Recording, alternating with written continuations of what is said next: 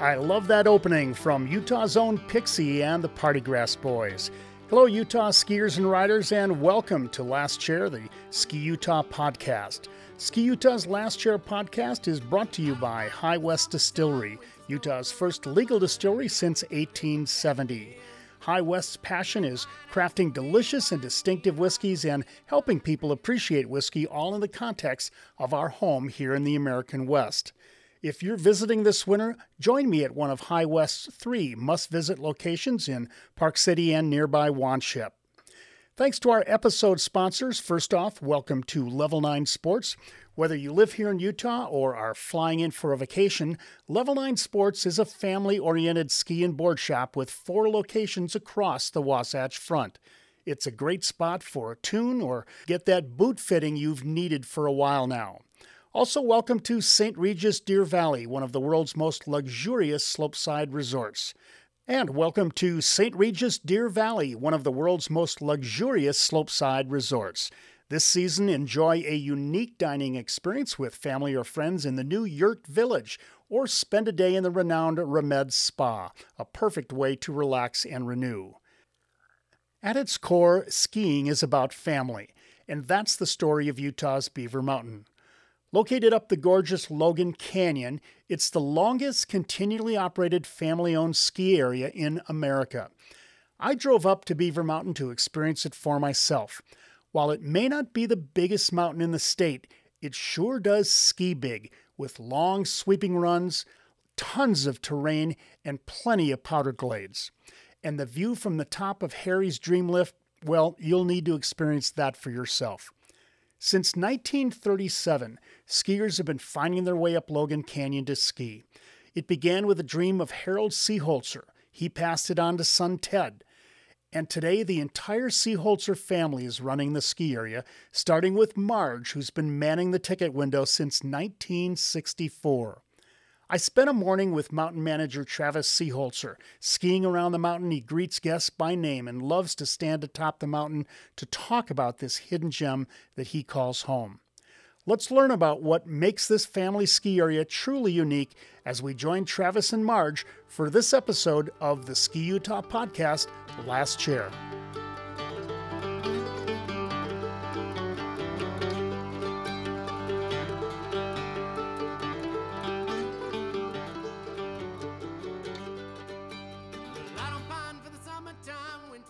And we're here today with Travis Seeholzer. And uh, Travis, welcome. Thank you for joining us on Last Chair today. Absolutely. Glad to be here, Tom. Uh, glad we got to show you around a little bit and see a little bit of beaver this morning. I, I have to say, uh, w- by the way, we're doing this interview in, in late January. There was, I know that you didn't report snow overnight, but I think you just were keeping it a secret because we had, being the PR guy, I'm going to say we had three to four inches of fluffy little snow on the edges. Well, we did have that debate with the guests we ran into. I called it frost, and it was hoary and very light. But yeah, I think two to three. We we do our Ski Utah report early, and locals in the know always know that it may snow a fair bit between the time that ski report goes in and the time the lifts actually start turning. And that's kind of the uncounted snowfall for the day. Well, it, was, I have to say, it was the most enjoyable ski day I've had this year. And there were a number of things that made it fun. First of all, it's a new place for me. It was great to come up and try a new mountain. Nice long runs really perfect terrain for my ability level. I just love the essentially the the blues that you took me on today. Uh, but it's it's just the atmosphere. I mean, it just was a lot of fun being out there and having you. By the way, for any listeners, if you do go skiing with Travis up here at Beaver Mountain, do plan on him running into a lot of guests that he knows, right? Yeah, we're a pretty small community up here, and that's I tell our employees every year in lift training, I think that's what makes it a really enjoyable job is you do get to know the guests very well because you see the same people every week. And for me, it's been year after year and, you know, a lot of history and, and second and third generation families that ski at Beaver. Well, you could really tell that it, and it was it was a lot of fun. You know, the other thing that I, I really enjoyed, I mean, I do love the super hyper fast lifts today, but it was really relaxing today to have a a little bit a, a chairlift ride where we could actually get a good conversation in and enjoy the the scenery. Uh, but I really did have a great day today. Well, I, as far as we have all fixed grip lifts here, obviously, so And I legitimately am of the school of thought that I I enjoy and need that little bit of time on the chairlift. if I ski on a detach all day, I get tired. And, you know, with my kids and my family, I have a captive audience for that eight or nine minute ride to get up there, and my kids can't get away from me. And so I can uh, put the screws to them when we're riding the lift, and then we get to go have fun. Love it. Yeah, it was it was just a nice pace. Beautiful drive up Logan Canyon this morning. Uh, uh just a just a, a great day we're going to get into the history, and, and there is an amazing history of, of this place that we'll explore a little bit later on. But uh, talking in the short term, I know that, like all resorts, COVID has really changed the management of what you do here day to day. But the good news is that you and others in the industry have provided an opportunity for skiers to get out there and ski. What are some of the things that you had to manage this year at Beaver Mountain to make this place get this place open for everyone to come out and enjoy. Well, everyone listening that's in the industry understands it was a, a long and painful summer and fall of preparations and the unknown. Um, there was a lot of resources provided by the National Ski Area Association and different partners in planning, but frankly, you know, we said it amongst our own staff and department heads. You know, you have all these plans and all these things on paper, but we had no idea what that was really going to look like. You know, it was pretty frightening. A buddy of mine that works in the industry said opening day at his ski area was like jumping out of an airplane without a parachute. And that was the analogy. And overall, I think some things we misjudged, some things we got right, and others we have adapted for. Um, the biggest concern, I think, for me locally in Beaver Mountain, we have a lack of facilities already, and for the number of people we have, we don't have extra indoor space to convert to something, as a lot of ski areas have done, and, and we frankly are already bursting at the seams. And so, my big concern, one of them was was this day lodge and the indoor spaces with lockers and everything else, and that has actually been probably the smoothest transition. And we have not required reservations at Beaver Mountain, which is uh, definitely in the minority and in the minority in the state of Utah. And there was a lot of thought and debate gone into that decision. And we have seen an influx of people because of it, but I don't think it's really affected the other departments in the indoor spaces and ski patrol and, and things we were concerned about that way. But the big thing is our day lodge is limited to probably about 40% of its capacity last year, which is significant. We have provided, last weekend, we actually had five different food venues, uh, four of them being outside, food trucks, different things. And the guests have really embraced the tailgating. One bright side of not having a lot of winter this year is we've had a lot of nice sunny days for people to sit outside and eat. And so we've been wondering when winter returns, hopefully soon, how excited they're going to be about that when it's 10 degrees and snowing sideways. And we'll see how that goes. But we do have a tent set up in the parking lot, which functions as our rental desk. So we do all the paperwork there. And then the guests come inside, which limits some of the numbers in the indoor space there. One of the things I really liked when I arrived here, and again, it was my first visit to Beaver Mountain, but uh, parked in the parking lot. And by the way, it came on a midweek day. And I, I highly recommend if you want to come up to Beaver Mountain, come on up in the middle of the week. It's it's like a it's like a private ski area. It was so much fun this morning. But not having been here before and you don't know the lay of the land, but you had a guest service tent right out in the parking lot where you had someone who was able to direct me and give me a trail map and get me set up with my ticket and everything. It was it was just a great way to get here and know where I needed to go to enjoy the day. Yeah, the guest services this year is greatly enhanced, and that was really due to the COVID situation and all the changes for our regular guests, um, what doors they can go in and what they can't, what protocol is for getting your rental skis and getting a ski lesson and, and all of the different function of the, functions of the resort. But it's going to be one of those things, I think, in our operation that we've really seen the value of that even beyond COVID issues or COVID questions. And the, the bigger part of that department, I think most resorts have probably staffed extremely heavy this year, both due to staff absences and greater needs for people enforcing uh, mask requirements, counting noses, because in our lodge we don't require reservations to come inside, but we are counting people and keeping it under that COVID carrying capacity number. And so that department has been pretty broad between helping the guests like yourself and explaining where you go and how you do things, but also taking up all these other responsibilities of enforcing what we would like to have happen so we can keep skiing this year. And overall, as I mentioned, it's it's been good. Um, we we know we've missed a few things, and we have been able to adapt on some of them. But we have been very busy, which has been interesting with the slow start to the winter. And we've had okay snow and okay coverage, but it isn't what we're used to. We're all snow snobs here in northern Utah, so aren't we all? Yeah, it's uh, it's been a little painful, but um, and we don't make any snow at Beaver Mountains, so we are strictly relying on Mother Nature. And I think when you get out there, and if we do have suitable coverage, the product probably is a little better than man-made snow, but um, that's what we have to work with. So we're pretty good at it. Well, the snow was fun today. It was really good snow, good consistency, r- really good coverage, knowing what we've had here in, in Utah, but uh, really, really good day. H- have you seen a change in your customer base? I know that historically you are a Logan local area for the most part. Have you started to see an influx of more people coming from greater distances to enjoy Beaver Mountain? Yeah, it's kind of been growing for a few years actually, and we we kind of bill ourselves as Utah's best kept secret. And the running joke locally is we're not a secret anymore. It's our, our traditional market is Logan, Cache Valley, southern Idaho, southwestern Wyoming. We do have a, a fair number of guests from Rock Springs, even Star Valley, Kemmerer, that area. But this year we have seen lots of different license plates. And, and, as I mentioned, this isn't all this year or just due to COVID, but I think that's part of it as people are out and about.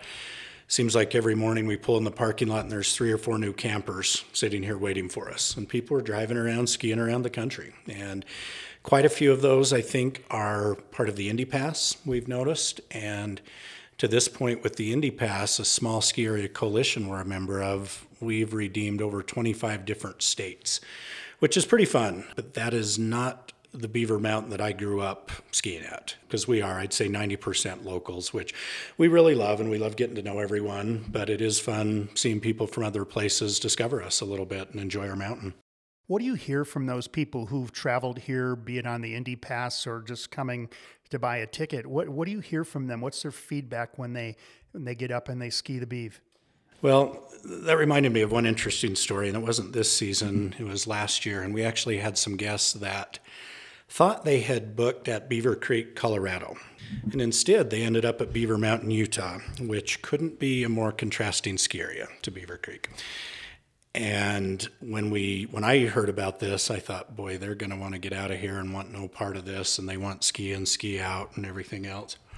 And they loved it they really love their experience here, and they came back this year, um, which was awesome. And we've kind of seen that even with with people staying in Bear Lake and in Garden City, and sometimes, you know, in years past, it was because it was the last thing available in their timeshare, and where's Beaver Mountain, where's Bear Lake, and grumbling about it. And by the time they leave, they really fall in love with the place, and then they come back.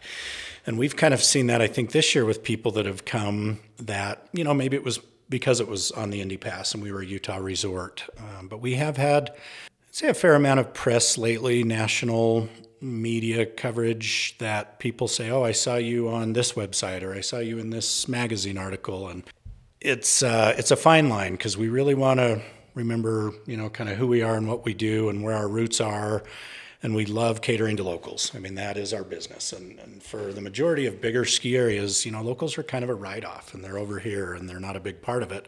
And we do cater to locals. That's our, our thing. And it's, it's a ski mountain first and foremost. We have no lodging here.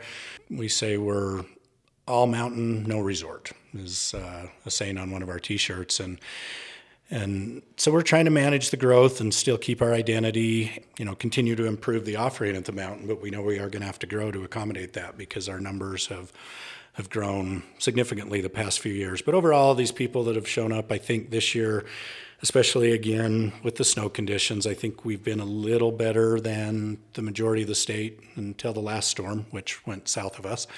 But uh, you know, we've heard that quite a bit. Oh, I skied somewhere and I skied somewhere, and you guys do have the best coverage, and your mountain looks great, and it's well taken care of, and the employees were helpful and friendly, and we like the vibe as well. And they kind of like getting away from the big ski area vibe or lack thereof.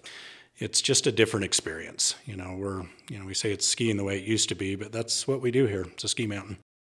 Travis, one of the things that, that I noticed this morning, I mean, you have what, 1,100, 1,200 acres here? Yeah, just under 1,100. So it skis big. and there there's seemingly a lot of terrain. It seems like it's bigger than that. Can you give us a little rundown on what you have on the mountain? Yeah, and that's that's a common comment we hear, and I think I think as we talk, the reason sometimes it does feel a little bigger than it looks is the lack of lifts. And not that we don't cover the terrain, we're very blessed at Beaver in having really good fall line terrain. Everything goes down. I kind of forget how good it is and I'll ski somewhere else and there's catwalks and gullies and flats and you know we definitely have a little bit of that. But for the most part for being and we're 1700 vertical which is is far from the biggest but you do get a lot of turning in in that 1700 it's good quality runs. We do have one I call satellite lift Marge's triple which is our northernmost lift which is the only one out of the main base area.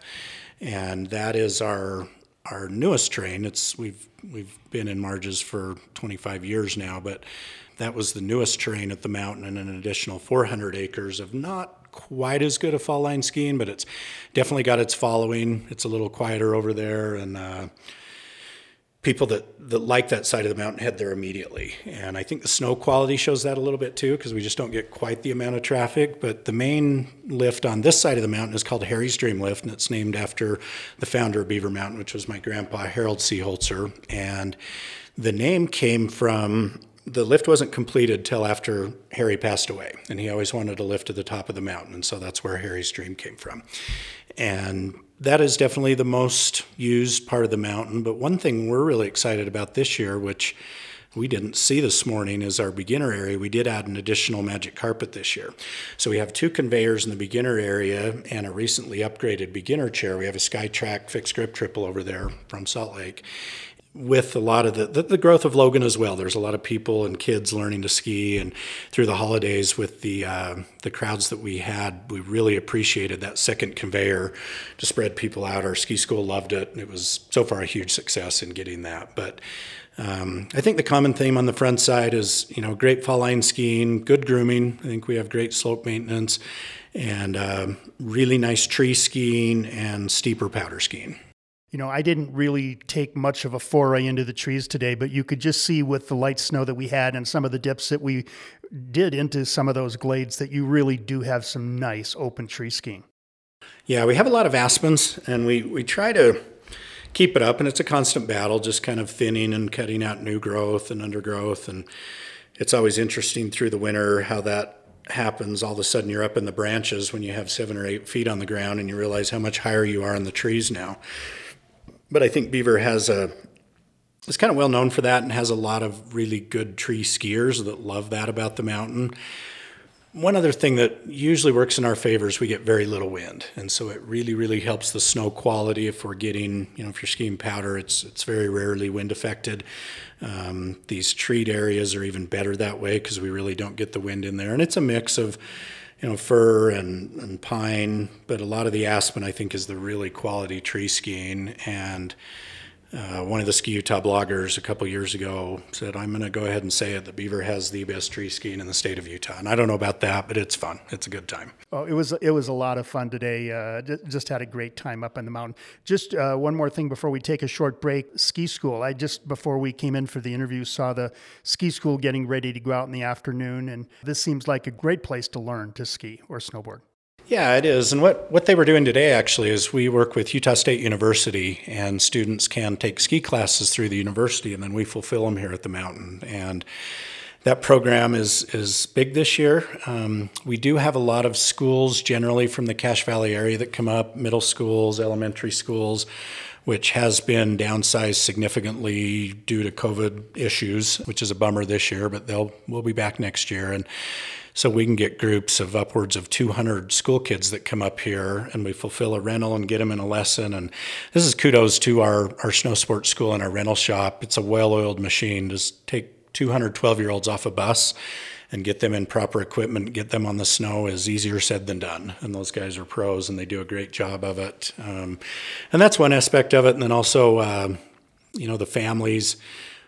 I think it's kind of typical in the ski world. You have a ski bum that maybe grows up and uh, real life hits and they get away from things and they're married. And quite often it's their kids that bring them back to the sport.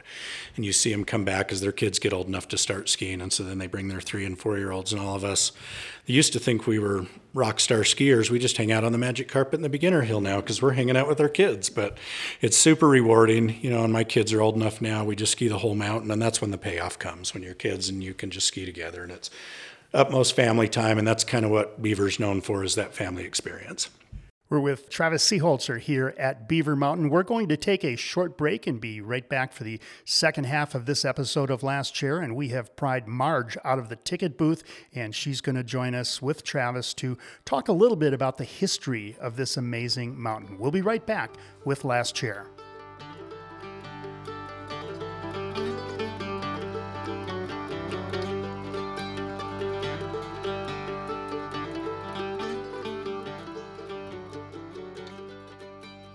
Fun stuff with Travis, and I can't wait for you to meet Marge after the break to learn more about the family history of Beaver Mountain. Speaking of family, that's the story too of Level 9 Sports. Looking for a good shop you can trust on the Wasatch Front? Check out one of Level 9's four locations from Orem to Mill Creek to downtown Salt Lake and all the way up to Ogden. This time of season, it's good to check your boards. Level 9 offers full repair, including base welding, PTEX, and edge repair. And if your bottoms are still in good shape, there's nothing wrong with getting a good simple tune or a full on race worthy package. And let's talk boots for a minute. This is one of the most overlooked elements for skiers. Have you had your boots fitted? I was just thinking about that this weekend as I rested my bruised toes after a big powder day. The Level 9 boot fitters can work on your liner molding, shell forming, mold custom orthotic footbeds, and pretty much remedy any fit issues that you might have. Check out the family friendly team at Level 9 Sports in Orem, Mill Creek, downtown Salt Lake City, and Ogden. Now let's get back to the Last Chair podcast to meet the matriarch of Beaver Mountain, Marge Seeholzer.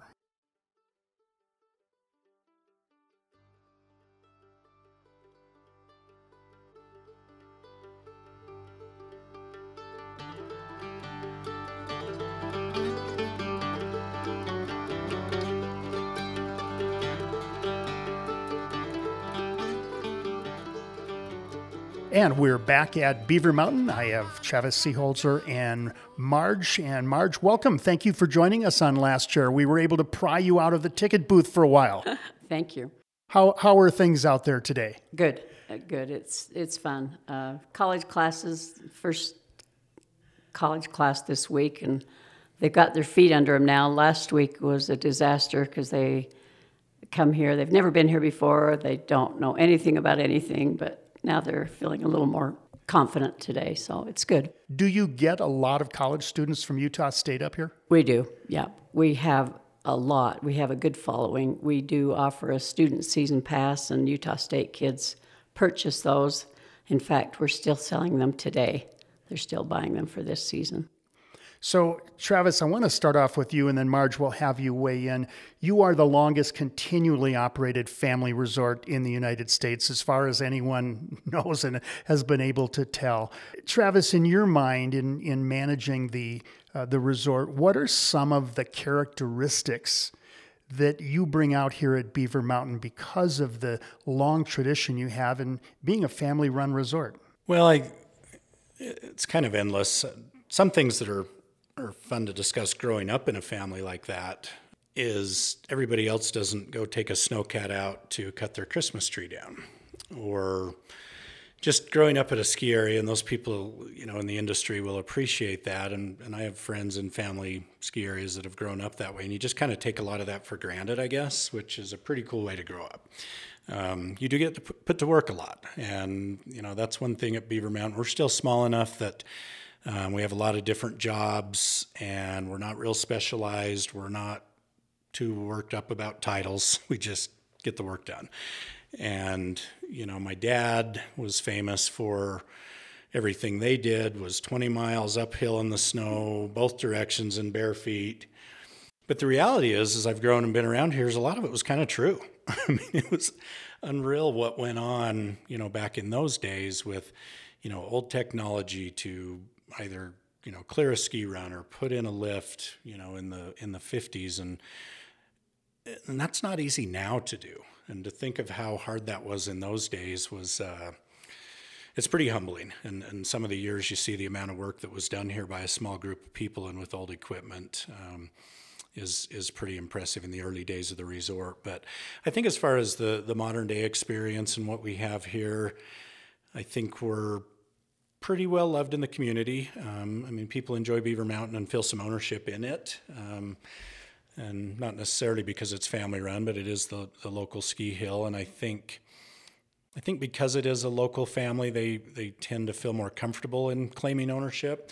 It can be good and bad because we are very accessible, as you saw today, which normally is a really good thing. But you know, as soon as we got off the lift today, someone had a suggestion for me, and the whole suggestion was he wanted a private ski area, and how could he get here without everybody else participating?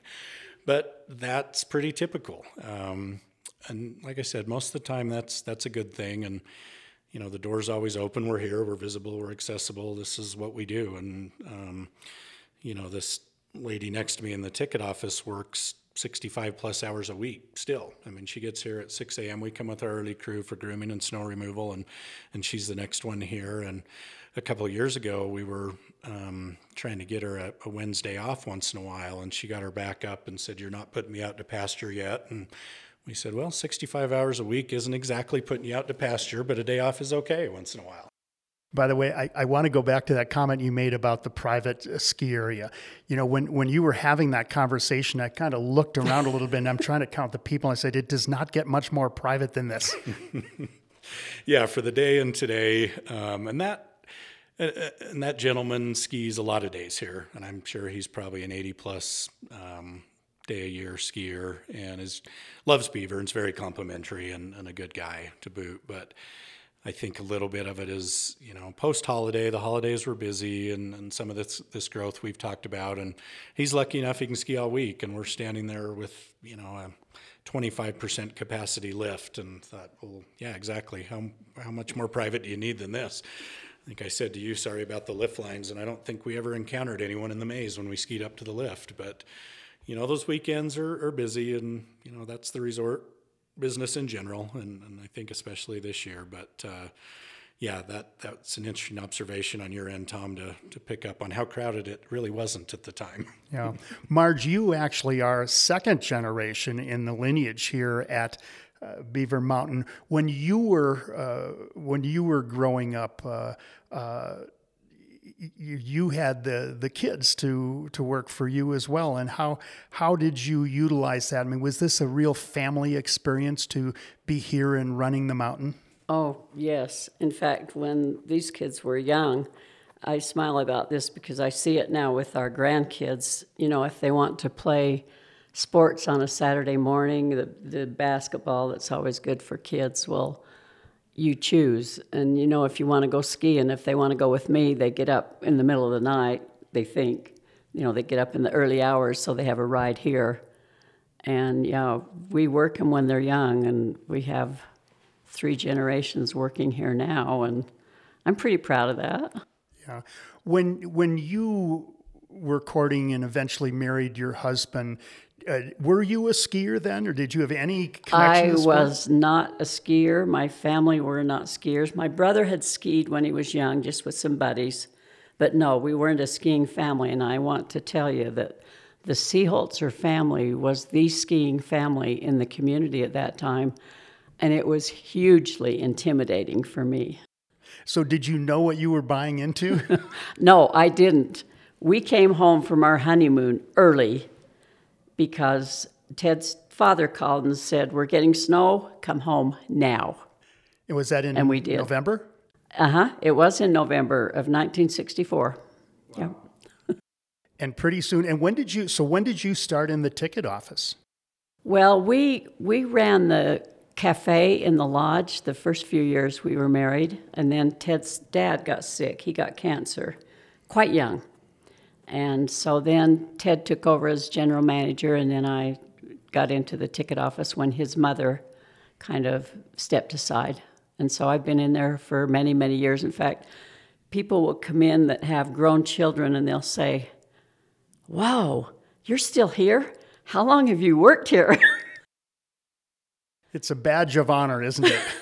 well, I think it is. It's kind of funny because they think I'm old as dirt, and I guess I am, but I love seeing the generations. You know, I, I knew them when they were little, and now I see their kids and their grandkids and their friends, and I, I love that.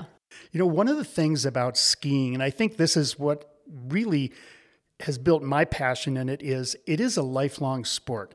It's it's the little kids, yep. it's the grandkids. It's just a great activity for families. And you've been able to witness that every year in that ticket booth. We, we do. And like Travis said, sometimes when the parents they they get married and have a young family and they're in school and they can't afford to ski, they think, and it's the kids that bring them back, and so we see them return, and I love that. It's just it's awesome. Let's talk a little bit about the history and if you go to the Beaver Mountain website, there is a fantastic chronology that goes all the way back to 1918, where Harold Seeholzer, who is essentially the origins of this place, uh, started skiing, bought his first pair of skis. Um, Marge, can you start us out on that history and give us a little bit of the chronology of Beaver Mountain? Well, I'm not very good at the dates and the sequence, but yeah, they they started bringing the kids, wanting the kids to do something in the winter just for their kids and the kids' friends to have some winter fun. And Harold was a, a trapper and he knew Logan Canyon like the back of his hand. There wasn't a highway through Logan Canyon then, so they snowshoed. And uh, that was the early times, and there were trappers in Logan Canyon. And the trappers would be up in the mountains for weeks on end, and sometimes the wives would get worried and they'd go to Harold and say, Could you go check on them and see if they're okay? So he would either take the snowshoes or the skis and go be sure they were okay. And it started from that because he loved Logan Canyon so much, and then he kind of picked the spot, and I swear to this day he was inspired the spot he picked. Many times we've got to the turnoff on that road and it's been raining and we turn and it turns to snow in that mile to Beaver Mountain. You know, it's it's a little bit of a drive up Logan Canyon, about 40 minutes or so. Mm-hmm. A gorgeous, gorgeous drive. But I was thinking back to those olden days, and I, I think it was 1937 when theoretically a road was put into maybe within a mile or so of Beaver Mountain.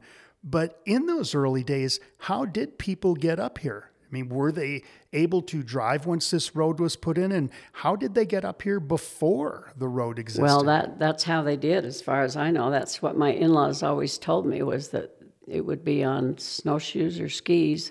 And then when the road was first put in, there wasn't the road into Beaver.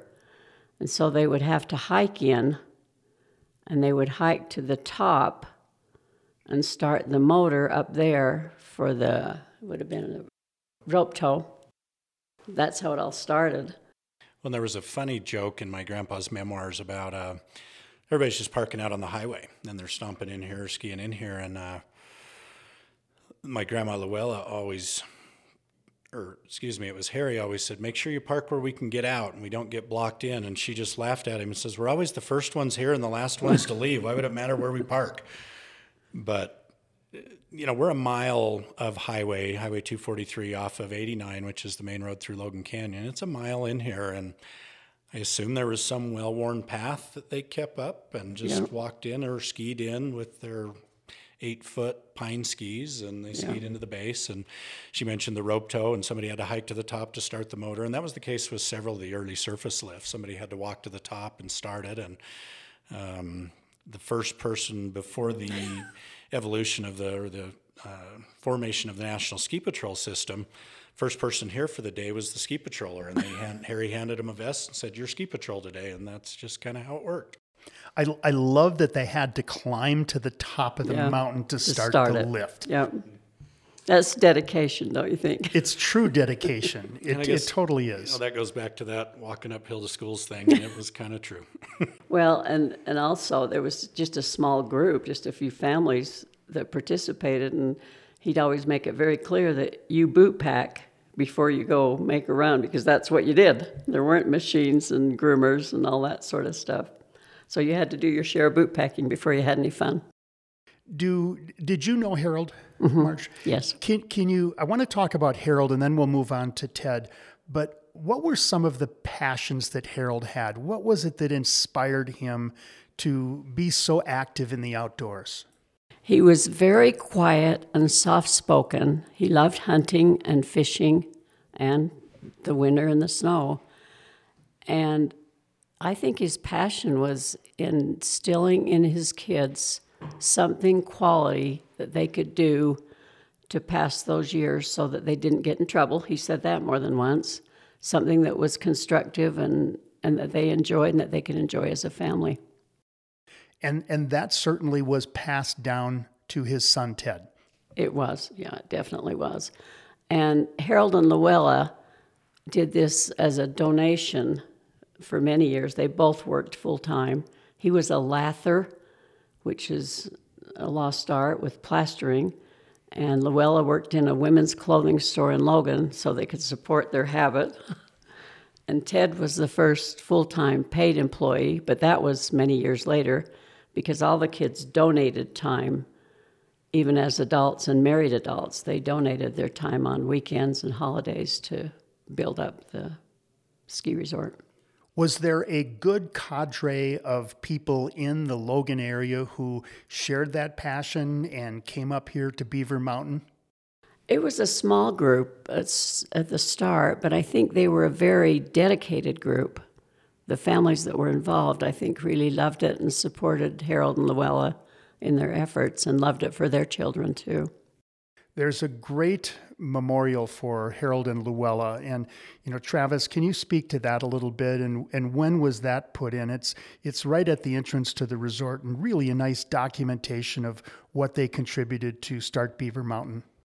Yeah, it's relatively new. It was installed two years ago, so it would have been in the fall of 2019, and it was a long time coming, and, and one thing you know we as a family wanted to do to to honor them and their their achievements here.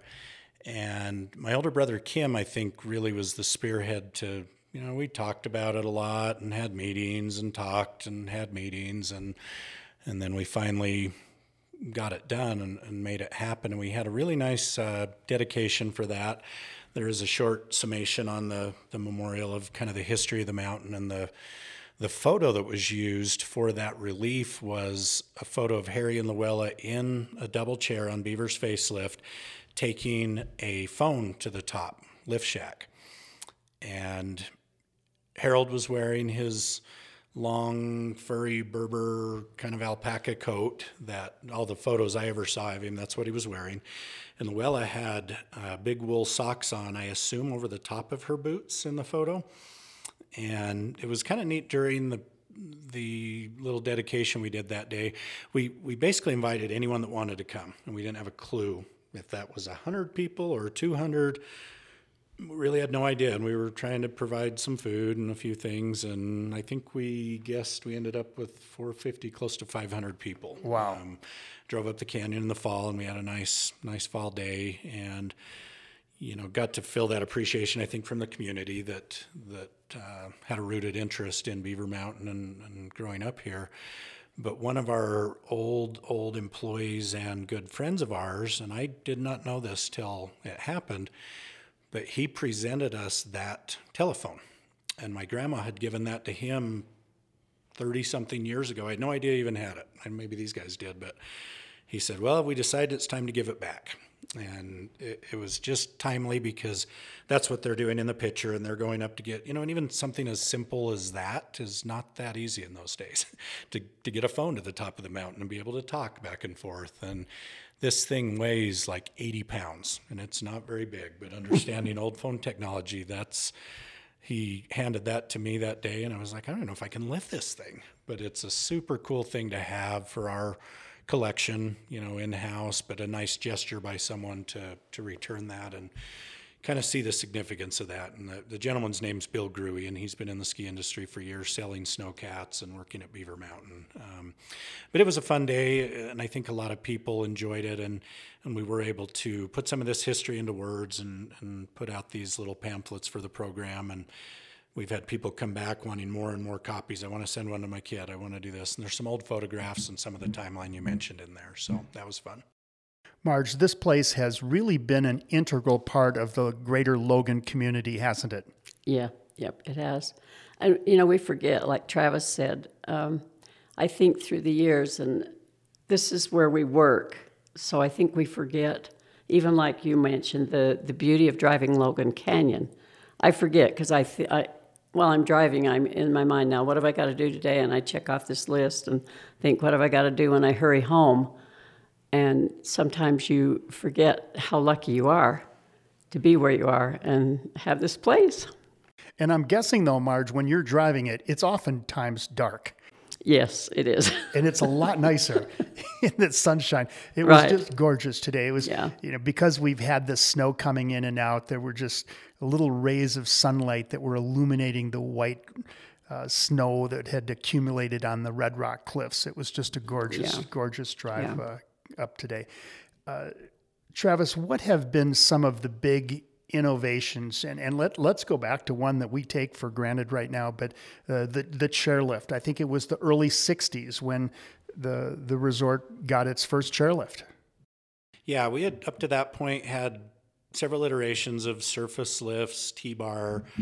Um, there was a T-bar right up the run that is known as Beaver's Face, which is it's steep. I mean, it's 35 degrees, and it's uh, that lift probably had a vertical of maybe 1,100 feet. The original T-bar, and then um, the Beaver's facelift was put in, which in that era, and, and most of this is just obviously historical to me, but it was done from Pomagalski in France and, um, you know, and on a budget. That was a huge investment for this uh, business at this time. And Harold was able to acquire some suitable water pipe for the towers, um, which are still there today. And they're, um, they're good towers, but they were a little easier way to find them than from a ski lift company. But you know, the early chairlifts, a lot of them had wood towers, and some in the Wasatch Front, and everything we had was still towers, but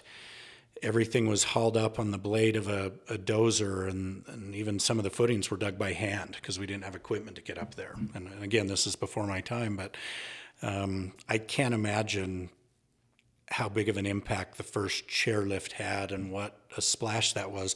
I still get super excited to pull into a parking lot at a ski area and see cables go up a mountain. I think ski lifts are super cool, and, and even any other resort I go to, ski lifts excite me. And I think, you know, the very first one to see chairs going up a mountain and I can sit on this and go to the top and ski down had to be just phenomenal. I mean, surface lifts have their place, but it's not the same as sitting on a chair and going up the hill. You know, I, I think a lot as a skier, and I've skied for 50 years. I didn't ski as a kid, though, but there's no sport really like this. And ski areas take up a fair amount of real estate, but what we can do with those lift rides and how we can transfer that, that six to eight minute ride up the mountain into this super exciting and pleasurable experience of sliding down on snow. Uh, it's it's really an amazing sport, and we've seen this year because I think because of COVID, so many more people coming out and participating and getting outdoors and having that exhilaration of the snow and the wind in their face. Yeah, it's going to be interesting to see. I think you know the outdoor industry as a whole keeps that momentum that we saw even throughout the summer, you know, and into the fall. And different people have had different takes on. You know, some people thought it was fully just going to be all brand new people to the sport of skiing, and I think we've seen a fair bit of that, which is always a challenge in our industry. Um, but I think that's the takeaway.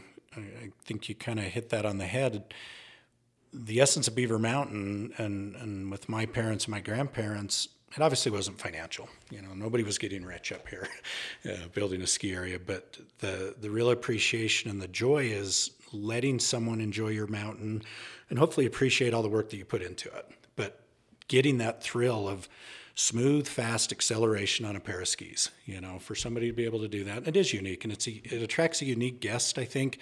And I've always felt like ski people are good people. They're people I like to hang out with, and I'm not sure why that is, but um, it's it's exciting to get to to share that with people and share something you love doing. Marge, what was the joy that your husband Ted got from skiing? Oh, I, I think he loved it. He loved, well, he loved the outdoors. He loved to hunt and fish, and he's passed that on to Travis and got it from his dad. So he enjoyed the outdoors, and I think he loved f- the pride of what his parents had started and to continue it on. I think he loved that. He was he was pretty gruff in the exterior, so you had to get past that to see that. But he was very proud of of what his parents had started for us. I think the industry has a lot of people like that who they have this this inner sense of really wanting to give this back and give mm-hmm. it back to the next generation. When when the kids were growing up, were they bombing all over the mountain? Oh yeah, yeah. They they started to ski very young, and yeah, they were little hot dogs. And of course, you know the the employees and the public would say, "Oh yeah, that's that little Seeholzer brat." And they'd ski circles around the big people. But you know, another thing that I think about in thinking back of history and how things have changed, we didn't have electricity here for years. We had generators. So when Ted and I would come, it'd be in the dark. He would leave the truck lights on, walk down to the generator house with the flashlight in his hand, turn the generator on. It made all kinds of noise and it stunk to high heaven. And then the lights went on. So we'd do the reverse at night. They'd go down and turn the generator off, and it would be black and quiet. And then from that, the same with phones. We didn't have phones here. We had the radios. We had a radio right by our bed. I had a radio in my car. Ted had one in his truck, and we had one here at the mountain. And if there wasn't somebody by the radio and we had trouble, then we were in big trouble. Times times have changed, though, haven't they? Yeah, we feel like we're pretty tech now because we have phones and electricity and and the the one other thing as a kid I remember, and I, I was here for the generator experience. And but the next task after that was going to stoke the coal furnace. Yeah. And we would go in and pull all the clinkers out, which we would spread on the parking lot and stoke the furnace for the day. And that's kind of what I remember growing up is you'd have to go down and turn the generator on and my cousins took great joy out of hiding in the generator house and scaring the out of you when you walk down there because it was dark and this long, creaky old stairway down into the generator. My one cousin in particular would hide up in the loft and just love to scare the crap out of you when you walk down there. but yeah, it wasn't until and the reason we got power at the resort is the generator burning build da- excuse me burned down midwinter. And some groomers found it about three in the morning. Fire was being fed by a 3,000 gallon diesel tank. And the ski industry in Utah, in particular, really um, supported Beaver Mountain and, and offered all of our pass holders they could use our passes at their resort because we were we were done we were dead in the water and i think the resort was only closed it was under two weeks 10 days yeah. or something by yeah. the time we got a new generator from the midwest which a local company offered a truck that was out there to bring this thing back and volunteers to help build yeah, the our building. ski patrol built the building. There's a building down here i kind of joke about that looks like it was built in a day because it was. And they framed it up and got this thing built and it was a bunch of our ski patrol my and, dad was a uh, builder and yeah, he... my grandpa quinn and they got all this put together and we were we were back running but the blessing in disguise was we got grid off the power the next year, and we had to bring it in from Bear Lake, so we brought it in here 15 miles, which was a Expensive. significant investment, you know, to do. But in hindsight, probably worth it. We're glad we have power here now. Well, that that's really a great story, and I think you're right that the the industry historically has always banded together. It is a family helping yeah. each other, and that's really a heartwarming story to uh, to hear that that that happened. Um, I want to thank both of you for taking the time and telling the story of Beaver Mountain. We're going to move now into the closing section that I call Fresh Tracks, and I've got a few questions for each of you. Uh, hopefully, simple things, maybe tax your mind and pick a few favorites and things that you haven't. So, Travis, this I hope will be an easy question. Maybe it won't be, but what is your favorite ski run here at Beaver Mountain? that is a loaded question. Um, depends on the day. But I think if I had to pick one, um, and we did ski at our last run today, would be uh, Stan's Bonanza. And it's just a great fall line run. It all goes downhill with a pretty good pitch. A little bit of a European fall line, kind of has a double fall line at the bottom, and great visibility. And it, it's pretty much top to bottom, pretty, I'd say 1,500 vertical feet at that pitch to the bottom. And I still like to kind of go fast once in a while, and it's a fun place to do that on. You you were fast today. I was feeling it. well, you you were definitely feeling it, and that one had a little bit of terrain that I didn't know. So that was the one run where you really got a big lead on me. So good for you there. How about outside of Beaver Mountain here in Utah? Do you have a favorite run or favorite other resort that you like to sneak away to once in a while? Um, it's probably a little cliche, but I think Highboy, Alta's High Rustler is pretty hard to beat. Um, and I've, I've spent quite a bit of time at Alta, know know their operation, and I, I love the history and the sometimes it's irritating, like even last week when they kick on that snow machine they have down there, and we feel like we ought to be getting snow, and Little Cottonwood just seems to always produce. Um, and we're pretty spoiled here, and we have pretty good quality snow. But I've had some really enjoyable days at Alta, and, and appreciate the culture there, and the quality of the snow, and the depth of the snow. Cool. That, by the way, that run comes up frequently with podcast guests here on Last Chair. Marge, do you have any idea how many people you have greeted here at Beaver Mountain since you started in that ticket booth in 1964? Oh, no, I don't. But I, I love it. I love everyone. And you know what? 99% of them, it's, it's always good. You know, you get to hear the bad things. They, they complain to you if the snow's bad or something wasn't right. You hear that, but the the good outweighs the bad so much, and that's one of the very favorite things about my job is meeting all the people and all the friends I have. Do you have any particular heartwarming story that you could share with us from over the years? Oh, so many. I I no I I have these families that come back that haven't been here for years and years, and they'll come and they'll say, Oh, we're so happy you're still here. and that to me is fun because I think sometimes I guess I should retire and stay home, but I don't want to. I love it. I love it here and I love the people. And yeah, we just have generations. You see the, the parents and then their children and then their grandchildren and I couldn't tell you how many, but lots. Cool. So, for either one of you, for people who may be making a, a, trip up here to ski at Beaver Mountain, what's another fun thing to do either around Beaver Mountain or down in Logan? One thing I think a lot of people, if you're into you know the outdoor experiences, just up the road from us is Beaver Creek Lodge, which does have snowmobile rentals and I, I have had a few buddies that you know even came up with their families and people in the ski industry that have just never been on a snowmobile and, and haven't done that. And they've come up and stayed to ski but for something else to do they've gone for a snowmobile ride. And it's uh, as hard as you want to make it but it's you know a guided trip with a lot of great instruction which is definitely necessary. And you you a lot of the areas that they travel, you get to see the ski area from, so you kind of get to see it from a different perspective. But that's one thing that I think is fun for people if they're looking for something different to do. That's a good one. So, just going to close it out with a couple more for you, Travis. First of all, do you have a favorite Utah craft beer? Um, that's almost as hard as favorite ski run, but probably have to say Squatters IPA. I think that would that would be the go-to. And last one for you, Travis groomers, moguls, glades, or powder? It's got to be powder.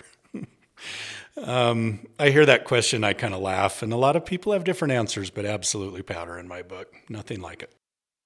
Travis Seeholzer, Marge Seeholzer, thank you so much for joining us here today on Last Chair, but also for all you've put into the sport and making such an enjoyable experience. I had a great time on the mountain today. Yeah, we appreciate it. Come back and see us soon. Thank you.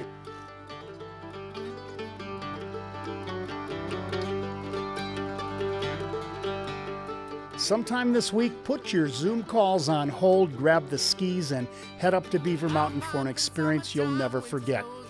You know, you've always wanted to go up there, so make it this week. Last weekend, on yet another Deer Valley Powder Day, I stopped in again at the St. Regis Deer Valley. I love the Yurt Village setup slopeside. Each yurt offers a private dining or opera opportunity for up to eight guests. Each yurt is individually themed based on the Olympic events held at Deer Valley in 2002. The yurts feature intricate mahogany lattice work, a plexiglass stargazing dome, and windows overlooking the snow covered Wasatch Range. They offer radiant heat and have a great rustic feel. Make a reservation today for lunch, après, or dinner. You can reach them by skis on your way down to Mountaineer Express or take the funicular up from Snow Park Lodge. The five star St. Regis Deer Valley is known for many things, but its Remède Spa is well worth a visit. The spa offers state of the art face and body treatments where professionals utilize holistic and ancient healing arts. Think about a spa day at St. Regis to relax and renew, maybe for a special occasion. Valentine's Day is coming up, which is a perfect time for a couples treatment. This season, make the St. Regis Deer Valley your choice for an unforgettable experience on the mountain. The Ski Utah Last Chair podcast is brought to you by High West Distillery. Follow our whiskey adventure on all social media platforms at Drink High West. And remember, sip responsibly. High West Whiskey, 46% alcohol by volume. High West Distillery in Park City, Utah. In our next episode of Last Chair, we'll explore a proposed new gondola up Little Cottonwood Canyon. Subscribe today to Last Chair so you're the first to hear each new episode. Now let's turn it over to Pixie and the Partygrass Boys to close out this episode. Thanks for listening. I'm Tom Kelly for Last Chair, presented by High West.